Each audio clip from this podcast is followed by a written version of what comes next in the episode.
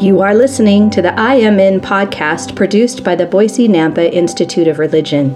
We've asked members of the Church of Jesus Christ of Latter day Saints to share how their lives have been blessed by living the gospel of Jesus Christ. To the Savior's request, Come follow me, they have all responded, I am in.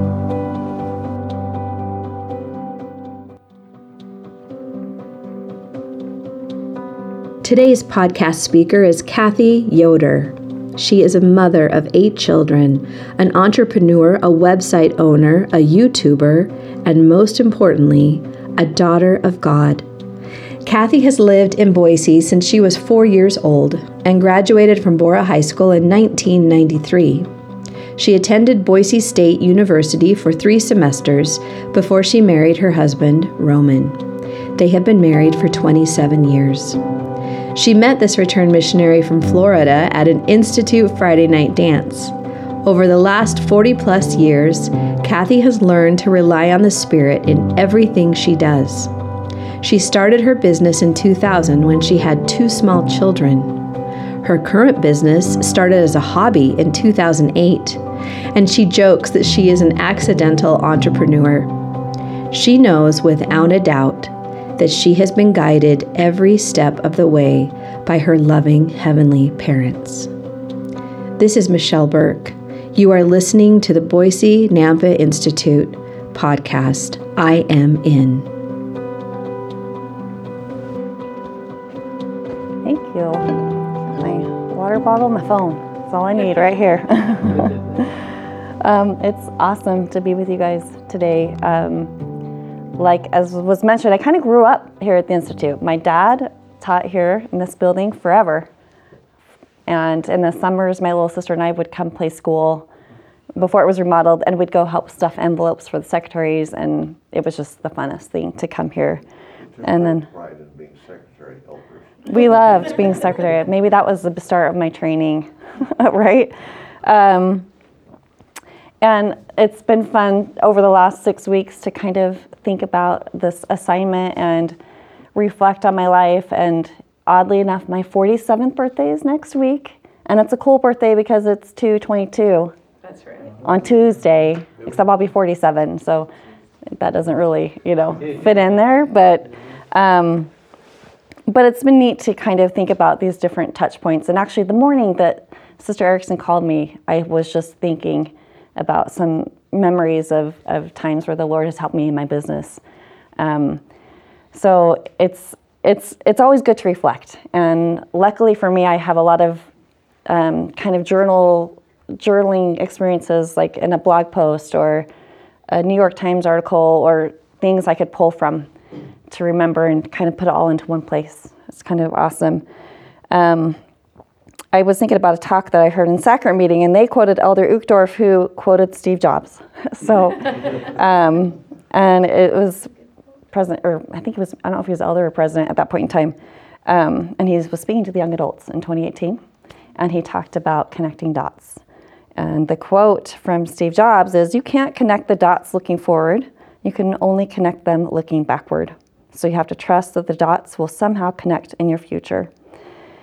So that's what I've been doing, thinking about all those dots and all those connecting moments in my life. Now, I've been serving in Young Women's for as long as I can remember.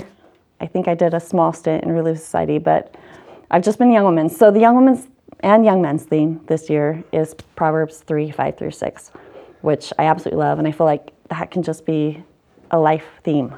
And just to refresh your memory, and because I have a bad memory, I've got to have it written here. um, Oh, I didn't write it down, but it's it's trusting in the trusting in the Lord. In all thy ways, in all thy ways, acknowledge Him, and He shall direct thy paths. Um, so there's two invitations, one warning and one promise in that scripture, and so I just thought, okay, how do we trust in the Lord? First, if you want to, you know, there's different personality types. You might be the type that you just instantly trust someone until they break your trust. Or you're the type that you're like, you gotta earn my trust first, then I'll trust you, right? So I think everybody has a different personality. I'm usually one, I'll just trust from the get go and share everything and um, get myself in trouble sometimes. But in order to trust someone, you have to know them. So, how do we come to know God and trust Him? I was thinking it back through my life, and I have kind of my first powerful experience that I remember was when I was 10 years old and uh, fourth grade. And over there at Amity Elementary School, just a little gang of kids talking. And I don't know how it started, but somebody started talking about like Ouija boards and Bloody Mary and just yucky things. And I was 10 and it was new to me. And it was almost that whole concept of Satan. And we had this conversation is Satan real? And, you know, and I was surprised, like, oh, he actually is real. Just kind of learning a new awareness. And I was really curious. And it just became the talk for like a week, maybe, and just dark things. And it got to the point where I was having a hard time sleeping at night. And I remember this one night just being terrified. The door was open, the hall light was on, and I just was shaking and trembling and so scared. And my dad was always either, he taught Institute Choir, so I don't know if that's where he was that night or he was probably in the bishopric. Anyway, I remember him coming home, and probably my mom suggested that I ask him for a blessing. And he came home wearing his suit and smelling like the church. And we sat in the living room on the blue velvety couch. and he laid his hands on my head and started to give me a blessing. And that dark feeling, at 10 years old, I just felt that leave my body, just like this. It just flowed through from head all the way down to my toes, and it left. And I felt the light of Christ back in my soul. And it was such a powerful experience to have at that young of an age and to really distinguish what it feels like, what darkness feels like, and what light feels like.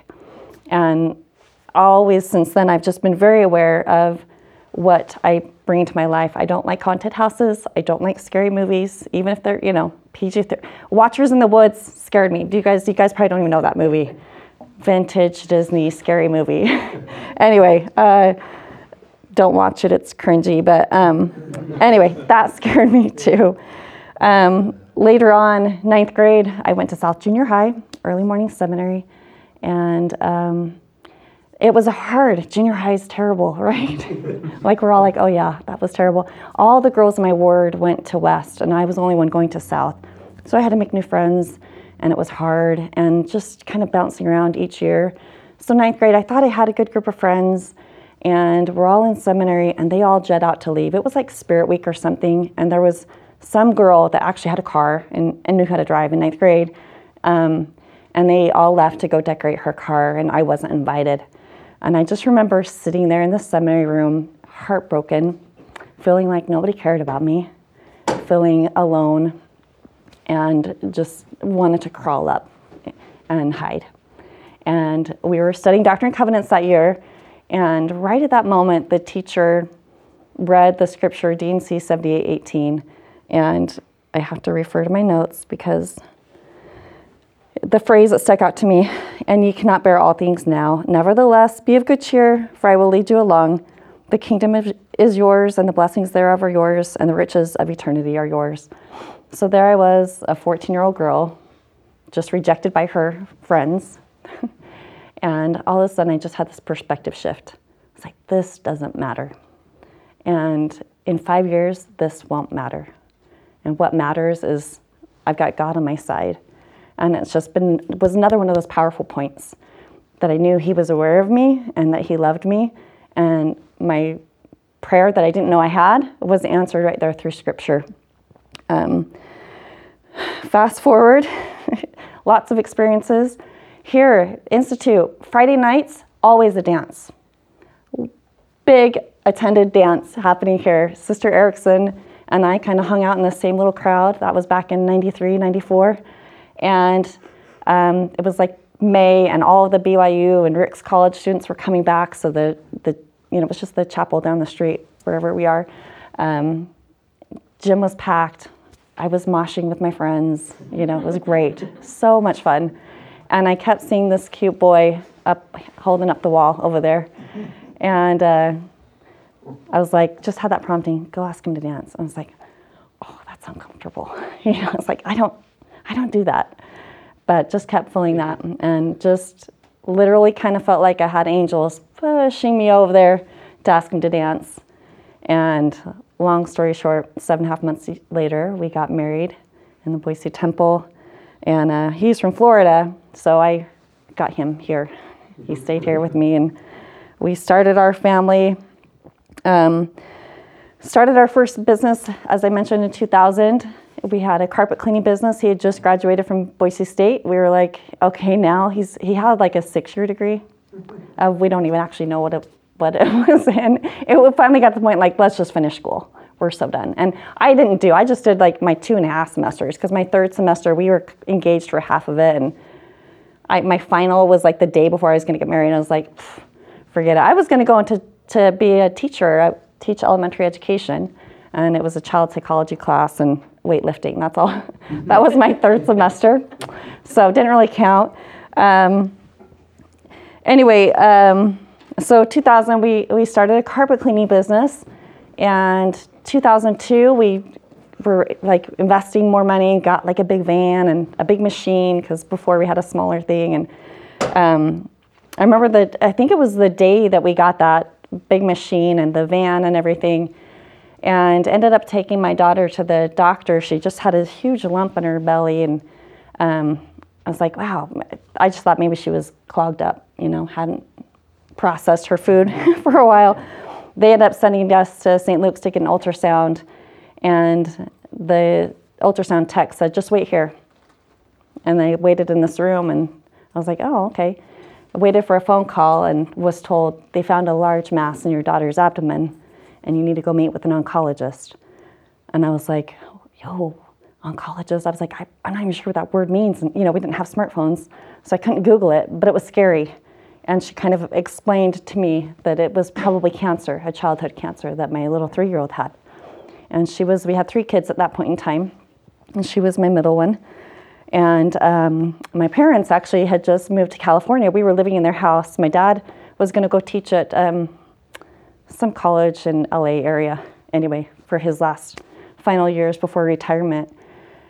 And so my mom and dad were gone, and um, I was here alone in the hospital with my little girl, just trying to be really, really brave because I had no idea what was about to happen.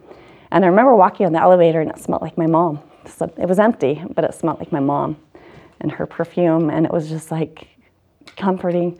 Anyway, drove home, found my husband. The kids ran off to play, just collapsed in his arms and sobbed. And um, it was so scary. I remember going to bed that night and just laying down with my daughter Haley, and she's sucking her thumb, holding her blanket, had no idea what she was in for and we were just scared. We were young, in our 20s. And um, anyway, the um, next morning, you know, we went to bed. And by that point in time, all the family, the Ward family, everybody knew the phone calls had been made. And um, woke up the next morning. And you know how when you have something heavy in your life and you wake up and there's a split second that you don't remember? And like everything's perfect, you're like, ah. Oh. And then it just crashes down smacks you in the face again. Oh, yeah, that's right. Life sucks right now. And um, I rolled over onto my knees to pray and then um, felt the prompting to open up my scriptures. And I don't know if I just opened them or if, if it was where I was reading. Um, I, look, I need to look at my reference again. it was uh, Mosiah, where I read Mosiah. Did I write it? Yep, uh, 24, verse 14. And it was, you know, when you like read scriptures and you're like, I've never seen this before, but now it's like, this is for you, this is for you. Um, the verse, the part that helped me was, I will also ease the burdens which are upon your shoulders, that you cannot feel them upon your backs. And I tell you what, from that moment, that burden was lifted. And that whole next two weeks, my husband and I had so much peace. As we met with the oncologist, we were told she had a rare childhood cancer. She was in the hospital. We saw her suffer. And she had her surgery on Monday. By Saturday, we took her home. She had a huge scar cut in her belly. They said that the tumor was the size of a football, which I, I still don't, can't figure out how that fit into her three year old body. Um, but uh, she was running around outside playing. She had to do one treatment of chemotherapy and the lab results came back that it was just it was just massive cells. There was no no cancer at all. And um, it was just such, it was a beautiful experience. It was scary, but I can testify so strongly about the power of prayer from that experience. We had angels lifting us. We had so many loved ones and ward members praying for us and fasting for us and putting our names in the temple, and we were just lifted throughout that entire experience. So, those are examples of how I came to know Him and, and start trusting and recognizing His hand in my life. Um, one of the other, the warning in that scripture is to lean not unto thine own understanding in Proverbs. Now, if you think about leaning, if you're just standing up straight and you start to lean, right, you're, you're tilting to one side and you got to lean on something else. And you lose balance, right? If you're leaning, you can't hold that forever. When we're standing upright, upright we're centered, right? We're centered in Christ. So when I, I'm going to just share a couple experiences where I was like, I thought I had it all figured out. Was leaning into my own understanding, and God was like, oh no, actually, this is what we're going to do. Um, it was back in 2008. Um, I don't know if anybody remember, you guys don't remember the economy, but that's when I first noticed like the, it's kind of like right now, the cost of everything going up and groceries and cereal. Like a cereal was a staple in my house, and cereal, the cost of cereal was going up noticeably, and milk. And uh, I started kind of learning. It's like back then, this was before Facebook. So moms, we had blogs, and it was a little blog spot. It was a little free blog. We got to learn a little of code, put cute wallpaper on our blog, put cute music, little widgets. It was so fun. This is what the moms did before Facebook and you know Instagram was nowhere, anywhere. Um, so I just started reading blogs and found out about like Dave Ramsey and learned about couponing and I just started learning all this stuff and I was like, this is so cool and started talking to my family about it and emailing ladies in the ward about it. Um, and then I decided, you know, I'm going to start another blog and I'll just post all those things that I'm doing and how I'm, you know, here's the deal at Walgreens this week, here's the deal at Albertsons, blah, blah, blah. Um, so I started doing that and it was just fun. It was just like a little outlet for me. I think at this point in time, I can't remember where I was working. I think I was working at Citi Cards um, in their collections department. Um, but then I started. I started preschool to, to so I could stay at home and work, you know, make money from home. So I started preschool. Then I, you know, learning more about Dave Ramsey. Had the little blog going, saving money on my groceries, and I was like, okay, we're going to get out of debt you know, we've been told get out of debt. So I made plans. I was like, hey, I'm going to double up on my preschool. I'm going to teach preschool Monday, Wednesday, Friday, mornings and afternoons. Tuesday, Tuesday, Thursday will be another class. Mornings and afternoons. I'm going to make this much money. I'm going to advertise this way. All I had all the plans, and then um, at that point in time, I had a seven-month-old baby. He was my number six, and then in March of 2009, found out I was expecting another baby. And I was like, what? You have you have a comment, husband? we had sold the business two or three years yeah, yeah. That, and I had a real job. Yeah, he, he now had a real job at that point in time. Yeah, so we had sold our first business after five years. We just got tired. That was hard, hard business to be in. Um, anyway, so what was I saying? Oh yeah, found out I was pregnant. Um, and so I was just like, that's not going to work. You know, counting the months, it was going to be October. I was going to have a new baby. I was like, I cannot do my preschool plan and get out of debt plan if I'm massive pregnant and then with a newborn. That's not going to work. Now I know there's a lot of women that like have babies and go to school and like I just as soon as I found out we were pregnant with my first, I was like, yeah, I'm done with school because we had been married for like eight months and I was like, I'm done. Anyway, um, so I was really mad at God. I had my first OB appointment. Ironically enough, it was April Fool's. First doctor's appointment. Confirmed I was pregnant, heard the heartbeat and everything. And then I believe it was two days later, my husband was laid off. And that was in 2009. And everybody in the valley was losing jobs back then. Everything was shutting down. He worked for a company that had to do with the housing market. Um, anyway, so then I was like, okay, what? What the heck? I'm trying to be righteous. I'm trying to get out of debt. We're working hard, and this is what you're giving us? And I was mad. I was mad, and I kind of sunk into this depression. Um, at this point in time, the, the little couponing blog that I had was getting like 400 hits a day, So it was more than just my family and church members. There was other people looking at it. And over those prior six months, I had a friend from church. She had been emailing me deals she was finding, so I added her as an author and another woman from church, and we were just kind of casually, you know, doing our thing. There was no structure. If I didn't feel like doing anything, I didn't. Um, but when Roman lost his job, um, my friend was like, you know, we can make money on this website. I was like, what? Because we started teaching coupon classes like for free. She was like, we can charge people to come to our class. And I was like, oh, no. I just felt terrible to ask someone to pay me to teach them.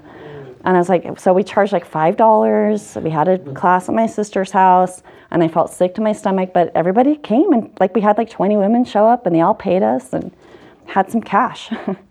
and um, then we were like, let's put ads on our blog. And we're like, oh no. So we put like our first ad at the very, very bottom of the page because we felt so terrible. Anyway, now, you know, you guys are like, we all see ads all the time. It's not a big deal. Um, but there was just other ways to be sign up to be an affiliate and to make money for a click or uh, an action or anything like that. So we just figured out ways we could start making money. So that was 2009. By the fall of 2010, my husband was still out of work. Um, and actually, he, what happened is because he was not working, I was able to really zero in on my business. He took care of the two babies, and um, and I put a lot of time and a lot of late nights and a lot of work. And I think I calculated we made like a dollar thirty-five an hour. We just it was a lot of hard work and time, right, to start something like that. Um, but by the fall of 2010, we had a foreclosure date set on our house, and um, because we still had hardly any income. We were told by credit counseling agencies to just file for bankruptcy. We were um, getting like support from the church, going to the bishop's storehouse for food. Um, and then like the the home loan, they wouldn't even consider us for a program. Like everybody was getting on programs because everybody was in a situation we were in. But they're like, you don't make enough money. You know, even with the unemployment, which is not much money, and the little income I was providing, it wasn't enough. But then, like, I think it was September 2010, the blog finally made enough money that I finally was eligible for a program. And we didn't lose our house. And a year later, by that point in time, I had replaced my husband's income before he lost his job and extra. I was making more. And then in 2012, we had a New York Times Magazine writer contact us, and she wrote this whole article on us. And then we were flown to New York City, and we were on the Today Show for everything that was going on. And literally, how this couponing and this excitement and passion saved my family, saved our home, and had now become a strong source of income for us. Um, there's so many little steps in there too that I'm not even sharing. I want to just stay track, on track with time, but so many little tender mercies, God's fingerprints in our lives.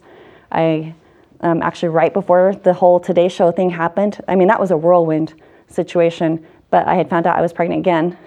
I know y'all are like, does she use birth control? I did. I did. Just so you know, I know you're wondering that.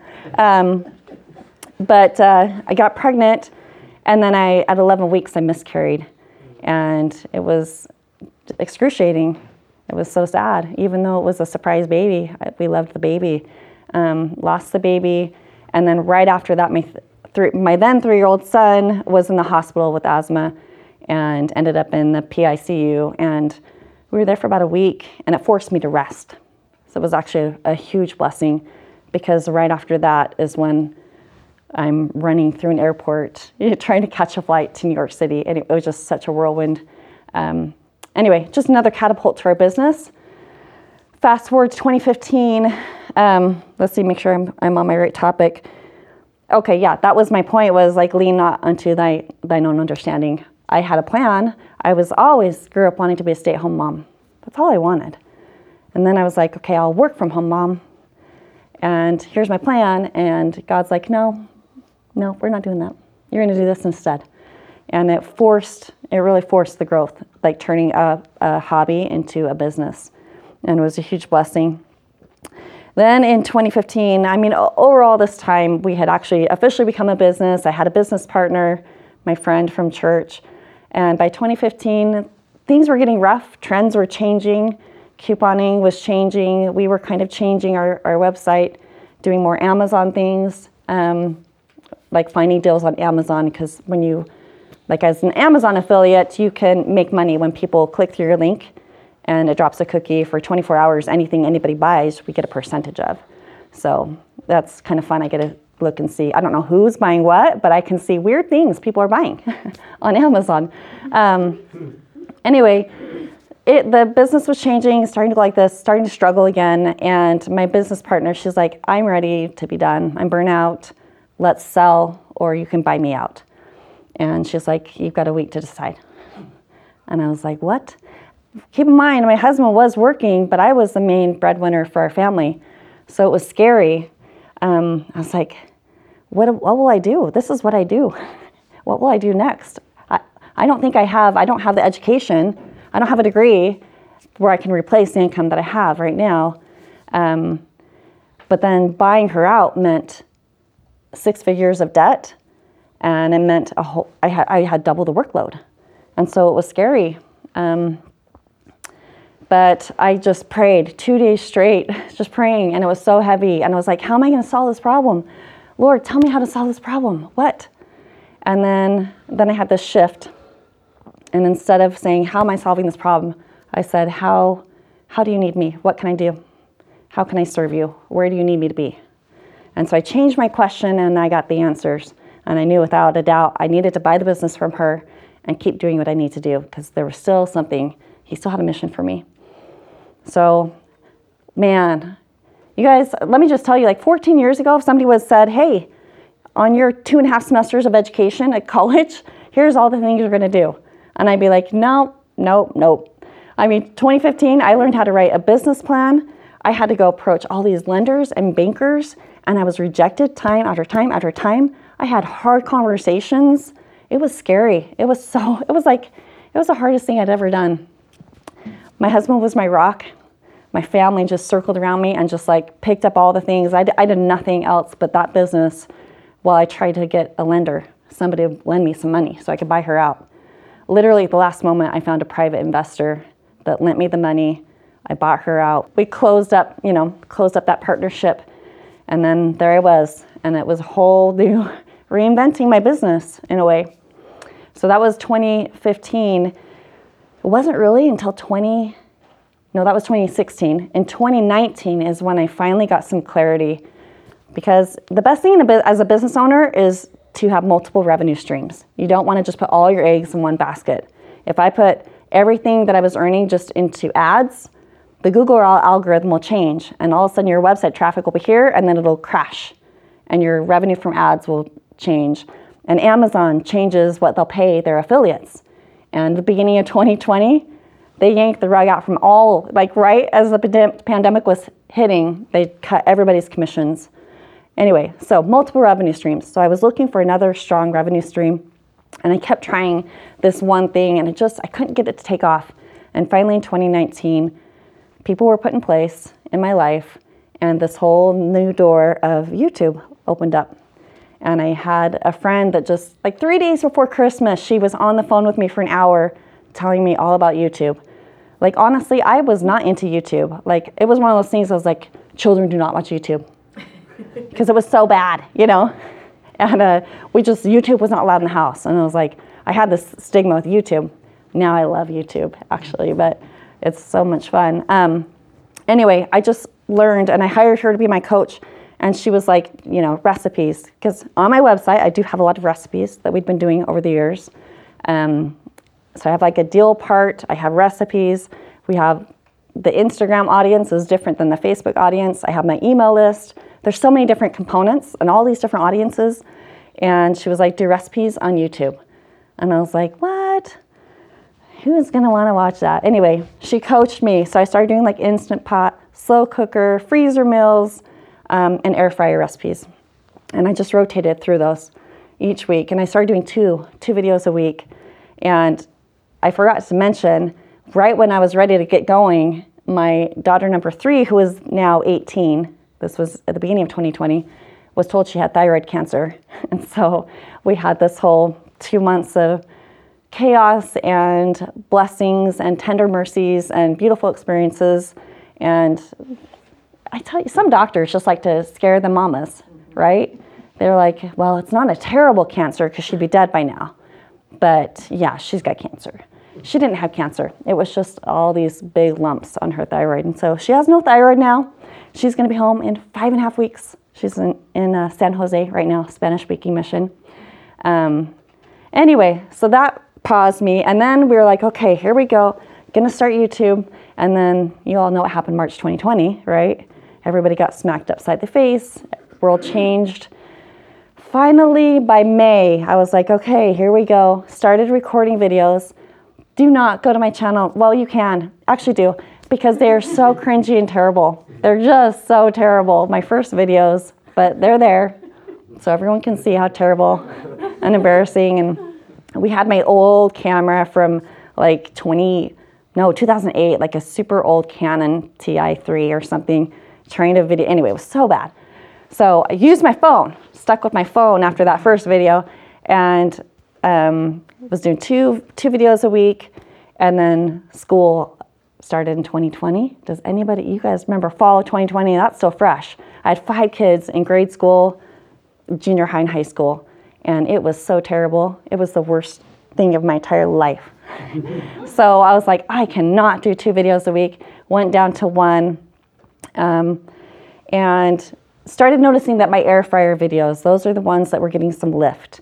So by November, well, first of all, just so you know, to make money on YouTube, you have to have a thousand subscribers, and then there has to be 4,000 watch hours within a rolling 365 day period. So I was working towards that goal, finally getting it monetized.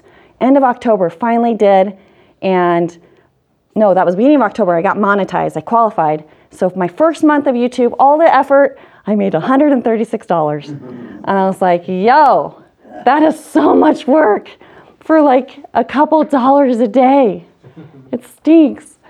And so uh, November, I was like, I'll keep going, and I uh, made three hundred dollars. I was like, okay, all right, okay, we'll double. Let's just double every month. We'll try to double. So then December comes, and um, at this point, I have another business partner, and it's a guy. He's like my brother. He's awesome. And anyway, that's a whole nother story how that came to be. But he was like, um, you spend a lot of time on YouTube, and it doesn't make very much money. So let's just pick a day. You know, if you don't make this much by this day, then we'll just stop it. So I was like, okay, by June, if I'm not making $4,000 a month by June, we'll stop. Anyway, so December happened, and then I started just focusing just air fryer content. And I tell you the whole time, just so you know, uh, what I've learned over this whole period of time is that you can pray about anything. You can pray for inspiration about how to potty train a child. You can pray for inspiration about what to do in your business that day. I started my day out, I would think and pray with a pad of paper, like, what, what's the number one thing I need to do in my business today? And I'd listen and I'd just write down my thought. And there, I had some really cool experiences sometimes. There was one experience where I just had a thought about a toy that I should go find on Amazon, and I linked to it. That stupid toy in 2017 fingerlings. Anybody remember those? yeah, it's like one of those fad toys gone now. Um, me four thousand dollars over August between August and December from that one toy, and it came from a prayer and inspiration that I received from that prayer. I'm like, God cares about your business. God wants you to make money, right? He gave you desires and gifts, and we need to make money. Money is not evil. Anyway, um, December, coming back to December 2020, um, third month of being monetized on Amazon or YouTube, and all of a sudden I had a video take off, and I hit 10,000 subscribers in that December 2020.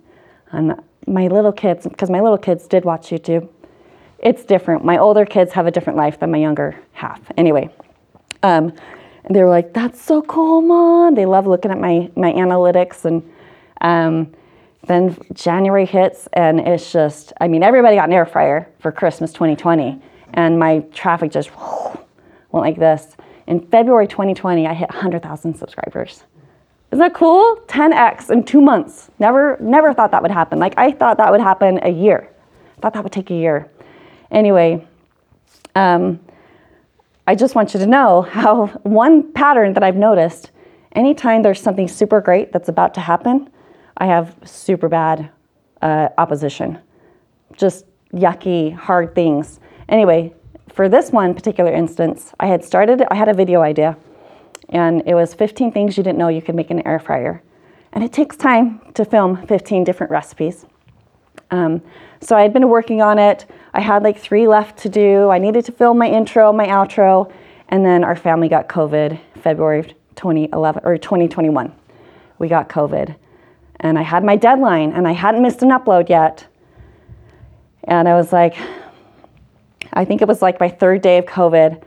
I just mustered up everything I could, put some makeup on, just like, bring it, bring it, pray praying, praying, Holy Father, help me, I've got to finish this. Film my intro, film my last few recipes. At this point in time, I was still doing my editing, so I had I had done a lot of the editing for most of the recipes, but I had to finish it up. Just it was everything that I could do to finish that. It went live, and um, you know, it just kind of did its thing. Then it had, got a bunch of Google traffic, and then it simmered down, and then YouTube started pushing it. the The algorithm is insane. What what YouTube will do. It's a lot of fun. Anyway, in March, I'll just tell you, if you're offended by me sharing numbers and money, I'm not. I just it's all God helping me. But March, I made seventeen thousand dollars. March of 2021. That video has over four million views now. And it's just like, I'm like, you guys, I had COVID when I felt like, see me in that purple sweatshirt? I had Rona, you know? Look what I did. And like Satan's trying to stop me and discourage me. And I had every reason to just skip that week and just to forget about it. But I did it anyway. And Heavenly Father helps me. The thing that I've learned, especially in the last three years, is because I swear every Monday I wake up and I'm overwhelmed with my list and the things I've got to get done. I'm like, how am I going to get all this done? I actually just finished publishing in December. It was my first self self published cookbook, and I worked. I thought, oh, I can do that in about a couple weeks. It took months. It, I hated it. It was so terrible. But uh, and our first order, we're like, okay, let's order 500 books. You know, it cost I can't remember how much 500 books was going to be maybe like five thousand dollars, and. Uh, and then we started to pre-sell, and I was selling a lot. And so my partner and I are like, uh, let's change that order to 1,500. So I sold my first 1,500 books in six weeks, and we just put in, I, well, I hope nobody's offended. We just ordered 10,000 books from China. It's just cheaper to print in China. I'm sorry, but they're beautiful. And anyway, we have flew 3,000 of them here. It's ridiculous how much that cost and then 7,000 more somewhere on a boat with all the other products, with my oven, but with my stove top that I'm waiting for. Um, anyway, there's been so much overwhelm, but every Monday I started to recognize this pattern. Hey, Kathy, you always get it done. There's no need to freak out and stress out and be overwhelmed.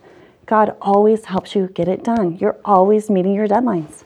And I just recognized one day, I was like, that's right, he does. I haven't missed an upload. I'm still getting all the things done. I'm still there for my family. Sure, I, I know I, there's so many gaps, there's so many holes. I know I'm dropping balls, but he's helping me with the most important things. And I have angels in my children's lives that also help me fill those gaps. Um, I still get to work from home, but Heavenly Father and Jesus Christ, they, my son, you know, we just had this conversation with my child last night. He's like, Mom, he was just trying to talk about how successful I was like, is like, oh no, it's Heavenly Father has helped me 100% of the way. Give the glory to Him, and that's the other thing in that in that um, scripture. In all in all ways, acknowledge Him. And I found when I acknowledge Him, it causes you to be grateful, right? You have to have gratitude and to acknowledge Him, and then it, this really cool cycle continues, because gratitude reaps blessings. Blessings come from gratitude. You're happier when you're grateful. You're happier when you're serving others. Um, just like last week, I've, but just even the last three weeks, we've been with a kitchen remodel. I had a child have a snowboard accident. He broke his collarbone that required surgery. So we have no kitchen sink. He's in the living room. I'm like in the middle of like this live it's a air fryer challenge that I have 67 people signed up for. I can't use my kitchen. Another child breaks an ankle. I was just like all the things. And I was feeling so heavy. But the, the week before, so the middle of this whole thing, the week before I did my air fryer challenge, I was just dark and I was like, it was just heavy. And I was like, I gotta just push. How am I gonna do this challenge? How am I gonna help these people? The, all these people had signed up, they had paid, they were ready to go. And I was like, I've got nothing else to give. I am tired of giving to everyone. and uh, of course, I prayed about it and I knew I needed to stay with it. And so last week was my air fryer challenge, and it was so much fun because every day I was in a Facebook group doing a live stream with these people, really helping them with their air fryer, which sounds so cheesy. It's like, wow, ooh, big difference you're making. But I tell you what, you guys, I've gotten the neatest emails, neatest comments. There was one gal um, on Instagram that left a comment and just said, Hey, I just want you to know my grandpa found your channel and he loved making the desserts that you do because I do like air fryer donuts and different things like that. And she's like, He passed away last week, but I wanted you to know that how much joy what you what you taught him it brought to his life. When his preacher would come to visit, he would be so excited because he could use the air fryer and make them desserts. Anyway, it does make a difference if you love something and it helps somebody else, even if it's an air fryer, or it doesn't have to just be a spiritual or a huge emotional thing, anything that you give and put out in the world that makes it better, it matters, right? And so my silly air fryer videos, they do make a difference. And um, it's been a blessing to my family. I'll just tell you, my business last year, our revenues increased by 80%, which was so exciting because of YouTube. And then now I've got my cookbook that I'm selling and different things. But just when you have God part of your plan and you rely on Him and reach out to Him and know Him and trust Him and, and trust, in, trust in the plan. I tell you, I told you I was going to be an elementary school teacher, but foremost, I just wanted to be at home. I just wanted to be at home with my kids. I wanted to go work in their classrooms. And I don't do that anymore because I don't have time, but it's okay in my office, I have a big ampersand sign on the wall behind me because I had this crisis about six years ago, feeling like I didn't, I didn't want to be a CEO of a company. I just wanted to, like, I'm missing out on my kids. And I just had a beautiful experience where I realized I could be a mom and a business owner, and it was okay. And God still loves me. And He gave me the gifts and talents that I have to help other people and to bless my family. And my kids are self reliant because I work at home. They all do their own laundry, even my little seven year old. They just, the kids had to start learning for themselves. And when we didn't have money, we just did not have money. And even today, they still help pay for their sports. They still have to help pay for their things. Um, they help pay for scout camp or girls camp, all those things. So it's been a blessing. It's taught my kids a lot. Um, and it's been a blessing to our family. And I just, I love Heavenly Father. I've loved to rely on the Holy Ghost and to be able to distinguish that when I don't have Him with me and when I do. I need Him with me. I count on, I count on those angels to help me, those promptings of like, go check on that child.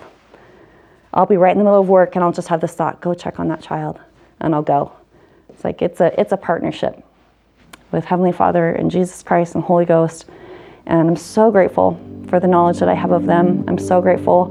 Um, on my on my uh, Facebook bio, I know you guys don't really do Facebook, but I have hashtag God is my CEO, and I made that my motto about five years ago when I really recognized His hand in my life, and it's it's just been a great way to live. So I encourage you to just trust in Him in all that you do, and just learn to lean lean into Jesus Christ and really feel that power in your life. And it will be better and harder than you can ever imagine, but so worth it. So I say these things in the name of Jesus Christ. Amen.